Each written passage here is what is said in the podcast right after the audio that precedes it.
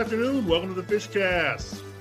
My name is Corey Long, joined by Charles Fishbine, joined by legendary coach Chris Demaris, as we uh, talk about the, we're now on the officially in the dog days of the college football season. You know it's a dog days when, like, college basketball games are starting to come on. It lets you know that, like, they're pushing our season out. It's both happy and sad. How you guys doing this week? I'm doing good. Uh, Nostradamus above us, you know, he uh, he he's the Nostradamus of college football picking. So you got to ask him how he feels. I mean, I think it's good that you can pick the games after they finish. I think that's always. I think that, those are my favorite guys. I mean, I'm gonna take I'm gonna take Demo to Vegas with me and, like, wait for me to lose the ticket to tell me, yeah, I thought you should have bet the other team. No, it's okay. Whatever that means, I'm, that's pretty funny. Oh, I kid, I kid. But one I thing kid. I don't. One thing I'm not. I'm not upset. That's for sure. No, I don't think. I mean, I'm, I mean, I'm not upset. I really, like, at the end of the day, I have no. No dogs in any of these fights anymore. I've long exactly. since gotten out of the days of the dog fighting. um, but, you know, and for those that you know, we're, we're talking about the F S U Miami game, which we all watched in our separate places yesterday, and which was a, given the uh, status of both teams, which is pretty irrelevant in the college world right now, it was a fun game and a game that entertained all of us a lot. Uh, Real quick synopsis for those of you that didn't watch it. You know, F S U jumped out a big lead, seventeen nothing. Uh, it was a twenty-seven. It was a twenty to seven at halftime. Miami did a did a good job of sort of wearing them down, breaking them down for majority of the second half, and took a twenty-eight twenty lead um, with under five minutes left. F S U started getting going on offense, and they, and they did something that I hadn't seen Mike Norvell do all year, that he, you know, instead of, you know, normally in these spots and these fourth and goals, I think this was a fourth and six kind of inside the fifteen. I don't remember exactly where. That's the spot where he generally goes for it, especially late in games when he's down. He took the field goal, got a defensive stop, and then put himself in a position to win, which they did, uh, thirty-one to twenty-eight. One of the more exciting F S U Miami games that you'll see. Had a fourth and fourteen conversion late. A lot of horrible late game decisions by Miami. Just, just some terrible clock management down the stretch. Um, good stuff from Florida State. Really good fight. Um, Miami had some, showed off some good young talent. Florida State showed off just some tremendous courage and uh, and fight back. And and you know, and it was a it was it was definitely fun to watch. And uh, we're going to get into our gripes with some of the coaching in a bit. But right now, just what everybody think of the game itself. Yeah, I, I thought the three-point play, going for the field goal, is the best decision Mike Norvell's made since he's been um, the coach at Florida State. I, I just really do. I thought it was, like you said, he usually doesn't make that decision and would have gone for the um, – you know, the first down. And, and yeah, I saw it all across college football. I saw yesterday the same thing happened with Mississippi as they kept going for it on fourth down, and they they kept Texas A and M in the game. I just think the analytics of of college and pro football is all out of whack now. It just sometimes, you know, especially in games, you, you could lose a game easier than win it if you just make those decisions over and over. And I think when you leave points on the board, and Norvell didn't, he took the three points. And I, I, you know, I was reading a lot of people's responses to that. A lot of people were upset that he went for it. They thought it was gutless and this and that. And I'm like thinking, they're down by eight. You kick a field goal there and a touchdown wins it. It's a lot easier to get that field goal then than to try to chase the two pointer at the end of the game. You know, if they had were down by eight on that final drive, the way that all, all it took was one play by Miami's defense, and you lose a game that you could have won if you had just kicked the field goal. I think he made the right decision. Um, I thought it was the best coach game he's had at Florida State. And if they could, it, you know, the, the tough thing is, is they've played very well this year, but you can still see the limitations of what they're working with at Florida State. And these guys have done a very good job with what they have. I think there were a lot of recruits at that game yesterday. There were. I think a lot of heads turned a little bit. Maybe it's back to where it was after we thought it was when it was the Notre Dame game. So I think they're in it with some good players. That was a must win for one of those teams in recruiting. It just so happened to be Florida State. And I think those guys that were there, again, saw the atmosphere that's capable of that place. And I think that win is going to help them flip a couple of these kids. I know they already flipped one from, what was it, lineman from U C F, but they got to get some of these stalwarts. And I think if they do, then they could be headed in the right direction. Yeah, they they flipped a grad transfer, a transfer from Lamar High College, which is a one double A that U C F was going to get. That's a nice get, but the reality is, yeah, that's not that's that's not, that's not that's changing nothing. Or moving the yeah. needle. Like yeah. when you wo- dudes, when yeah when you woke up today and the rumor was that Mike uh, Marvin Jones Junior was going to commit, and the kid came out and put his top five. Listen, this win will get them. They're going to get, I, I think, like I said before, I think Marvin Jones Junior and Julian Armello were two kids they have a legit shot at. Um, they're going to have a very good shot at, and and they'll pull two or three other kids. This win was huge just from, I think it was a signature win for Mike Norvell. He finally won a game that they probably shouldn't have won. Uh, they pulled it out, and it helps the program move. Like, it gives you hope um, if you're not only a fan, but from a recruiting standpoint. They made Florida State cool uh, on Saturday night to go there. And and the, the atmosphere, listen, we're never going to – me and Corey have been at a lot of great games at Doak, and I, I know you have, Demo. The atmosphere and that stuff, that we've always said that's an easy sell in recruiting. I mean, it's just a great place to go watch a football game, no matter if you're a fan of any team. I've brought people up there that uh, are not not even fans of football. I have a friend that I brought up to there once that was a hockey fan, and I brought him to Doak, and he's like, I've never been to an atmosphere like this. So that's an easy sell. I, we've always said recruiting at that school should be easy. They've made it difficult, but it should be easy. I think the win, like I said, will solidify their class and the guys they already have committed. I think it really helps them with Marvin Jones Junior and Julian Armella.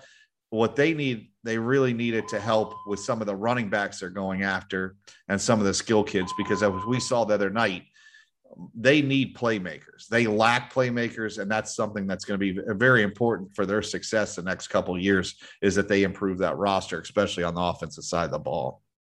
Yeah, they, uh, you know, the, the big play was made by a, a receiver, Andrew Parchment, who, was, who uh, transferred in from Kansas, and if F S U had any real receivers on the roster, Parchment would have been benched a long time ago. He made a play earlier in the game, which was just, I mean, which would have gotten you thrown off the team. I mean, he had a, basically he had, a, I don't know, a sixty-yard gain in his pocket, stop running. You know, he the ball was there, he had space, and he literally just looked up and stopped and then tried to kick up his run, and it was, you know, it was out of his reach. So it was good for him to get that redemption, but, man, it was uh, – it was not a pretty game for them up until that point. But, you know, like I said, it was it was a big win for F S U. We'll see how it helps them out down the road. We expect it will.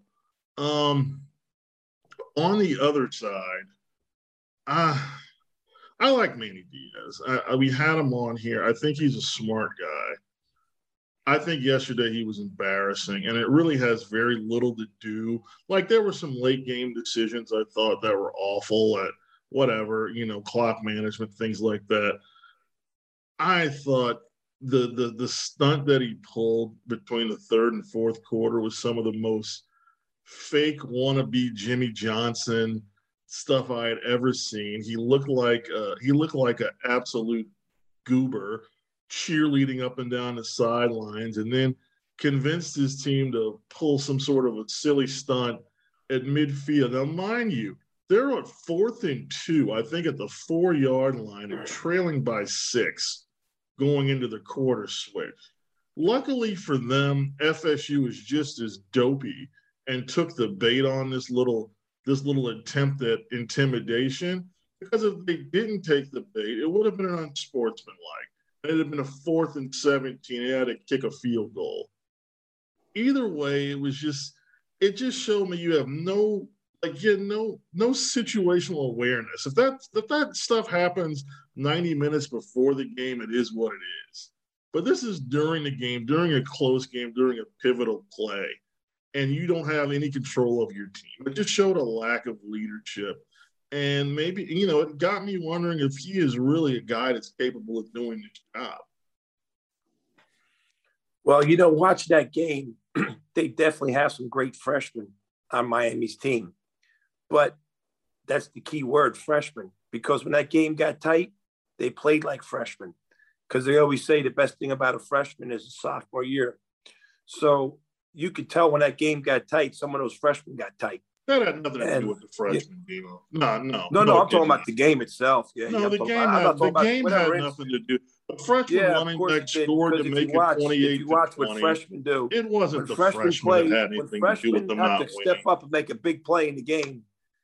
They can't do it. So the best thing about them is when they become sophomores. But whatever that stunt was, I, I don't know what I don't know what, anything about that. I would just yeah. They sh- they sh- they showed it. They showed it. They, the two teams, I think, in between the third and fourth quarter, they right? they were in the middle of the field, um, and the referees had to separate them. Um, yeah. Like both both benches had cleared, and it was like Jesus. both. Yeah, um, and they were all like stomping up and down on middle field. It, it's Miami lost because they basically thought when they were up eight, the game was over. They stopped playing. Uh, Florida State played hard for the, the what they say they played hard for sixty minutes or whatever. They played from beginning to end. And the one thing, and I think Corey and I have agreed on this year, Florida State under Mike Norvell, their team plays hard for four quarters. They played hard all year. That has not been the problem. They're just not. This is a team that pulled out a win the other night that they probably shouldn't have, but they did because they stayed together as a team. They played hard till the end. They got a couple breaks that went their way. I don't think it had anything to do with Miami's youth. I thought actually the youth at Miami, I thought Van Dyke in the second half played very well. Um, I, I personally thought it came down to the final drive uh, where Miami got down to the one yard line after Parchment made the play. Florida State did. I felt that they should have just let Miami score on the next play. You had two timeouts. You had about a minute left in the game. You have a great field goal kicker. You only needed a field goal to win the game. You would have been down by one at that point. I thought that was a mistake of the game, uh, was allowing uh, Miami to basically run the uh, Florida State to basically run the clock out in the final minute of that game and not give yourself a chance.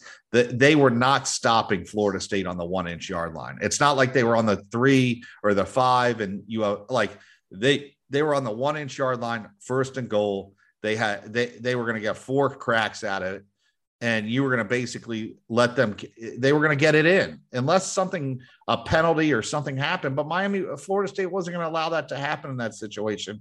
I thought that showed me a lot.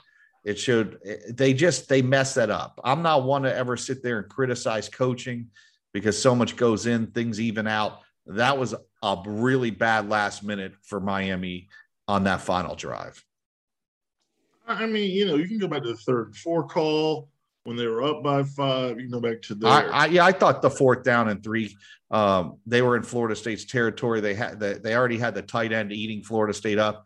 They could have just ca- called Mallory or uh, uh, Arroyo's number. You don't. You're up by five. You, you're on the road. You put the game away. The game's over there if they get a first down. Miami, Miami decided to punt, and then basically they punted so darn good it went in the end zone. What did what did you get on field position? You gave up it would a, you gave up what ten yards, fifteen yards of field position. Bad decision. Listen, Florida State did everything they they played the best game they've played all year from first quarter to the fourth quarter. They weren't the better team, but the better team doesn't always win. The one thing in this series we've learned is usually when one team gets blown out. Uh, one year, the following year, the game's a lot closer, comes down to the, the, the final minutes or the final two or three minutes of the game. That's what happened. But Florida State never seemed to buckle in this game. They got punched in the chin. They got knocked down. They got right back up. They they withstood the um, the onslaught. Like when it, it got up to eight, you thought Miami was going to finally put the game away. They never did. Corey, we always talked about this with Jimbo. He always knew that like, all right, you got to make it a ten, like either if we're going to win a game, we got to keep it within one possession. If we're going to uh, win a game, we also, if we're up by six, he always found a way to get it to nine or ten and make the other team have to have two possessions. That's something that, you know, Manny's going to, he's going to have to learn. He's still a young coach, and these are situations he, he hasn't been in before. I don't know if this is going to be um, his final hurrah at Miami, but this was not a good loss for Miami in that program. I'll just leave it at that. They had everything going in their way. They had a young freshman group that they could lean on going into next year. They should not have lost this game. I mean, I don't, I just think overall, they just, I, I worry about, I worry about the way he, I worry about the image that he's showing in the program. I think the Miami program is better than what he is trying to make them out to be. They're better than the turnover chain. They're better than the little stunt that they pulled at the end of this game. I think they're better than a lot of the the, the really poor, sad attempts to try to re, rekindle some sort of image that's not going to exist anymore. And I just... in order to, in order to do that, you need a grown-up to come in there and and and make and, and handle the program like an adult. I don't want to see my coach running around jumping like he's one of the Like like he's a cheerleader on the sidelines in between quarters, you know, especially at that moment in a game. But, you know, whatever. Uh, I, I agree with you otherwise. I thought, you know, Florida State was they they they really struggled offensively for about two about, you know, most of the second half. But whereas, you know, the last few weeks they hadn't put together that offensive series late in the game, they were able to do it. They were able to actually, you know, they were able to bite down and get two big offensive drives late in the game when they had been shut down for most of the half. And that's, you know, that's a credit to the coaches, credit to the players. But Corey, nothing we saw in this game is not shocked us. We've seen this all year. They've had very good starts to games, or they've had very yeah. good. St- they just can't sustain it, because once they get away, the problem is, is Florida State's really only good. You know, they, they have the counter tray that they use where they pull the, their linemen and, and they run the ball well. But once teams get three or four or five possessions in, Florida State doesn't have a counter move. They have they they have one game plan that's like a boxer that's trying to get somebody out in the first two or three rounds. If he doesn't get them two or three rounds, the guy ends up going the distance, and he has to just hope he piled enough points up. That's how Florida State plays football right now. They they they get off to these good starts, and they just don't – it's – I get in this argument with so many of these people that are Florida State fans, and they just don't understand. I, I just got in with a friend of mine before this phone call, and he thinks like Travis Jordan is this great quarterback. And I'm like, he's not. It's nothing against Jordan. He's a very average player. And average players do not play gr- – you could, you could get two or three great drives out of them in a game, but you're not going to sustain it over the length of four quarters. He just can't do it. He's, he's limited. Defenses make adjustments. They understand that if you take away um, the running game of Florida State's and you force this kid to pass, he's not as effective. Yes, he made a play on a fourth down and seventeen.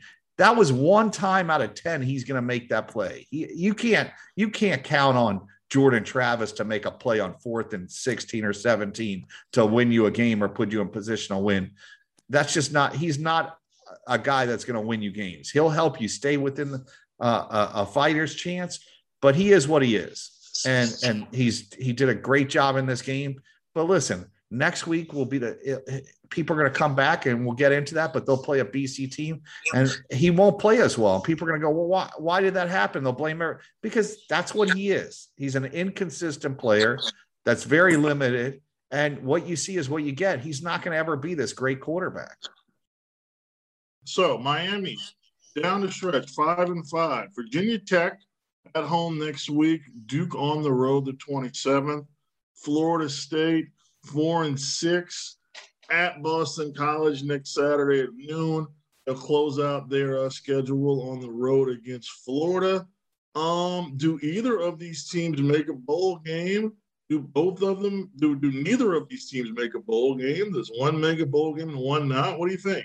Miami's beating Duke. You could count on it. Duke's terrible. Miami could show up with their four-string team against Duke. It's nothing against those coaches. Duke has basically camp their seat. I mean, that's that gives Miami six wins. It comes down to this week. I, I think the Boston College game, we talked about it all year. The game against N C State, the game against Wake, this game being sandwiched. You have a rivalry game with Miami, and then you have a rivalry game against Florida. And here you have to go up to Chestnut Hill and beat a team. You know what you get with B C. They're, they're not flash. They're going to come out. It's going to be very similar. They're like Notre Dame light.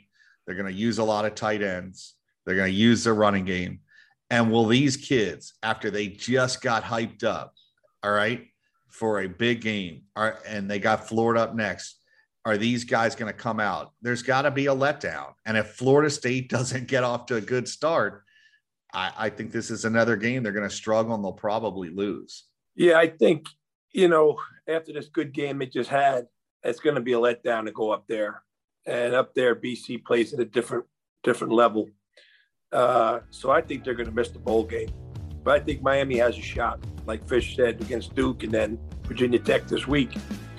They have a more realistic shot at getting to a bowl than Florida State does. Well, all right. With that being said, we'll be back for the second segment. We're going to go over some national stuff, talk about some of the other games, talk about the rankings. Oklahoma loses. We'll see how that how that shakes out the rest of their top ten of the playoff rankings. And uh, we'll talk more about some coaching moves. There were some more firings this weekend oh. and a couple of hirings. Well, the coach's hot seat got really hot. Got really hot this weekend. So we'll be back with more of the Fishcast.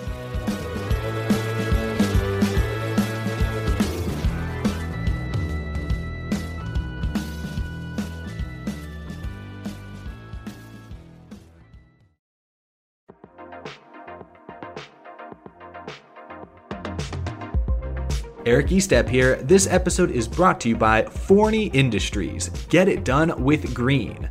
Forney offers a full line of welding and plasma cutting machines, metalworking accessories, and more. For do-it-yourselfers all the way to professional metalworkers, Forney has everything you need for your next project.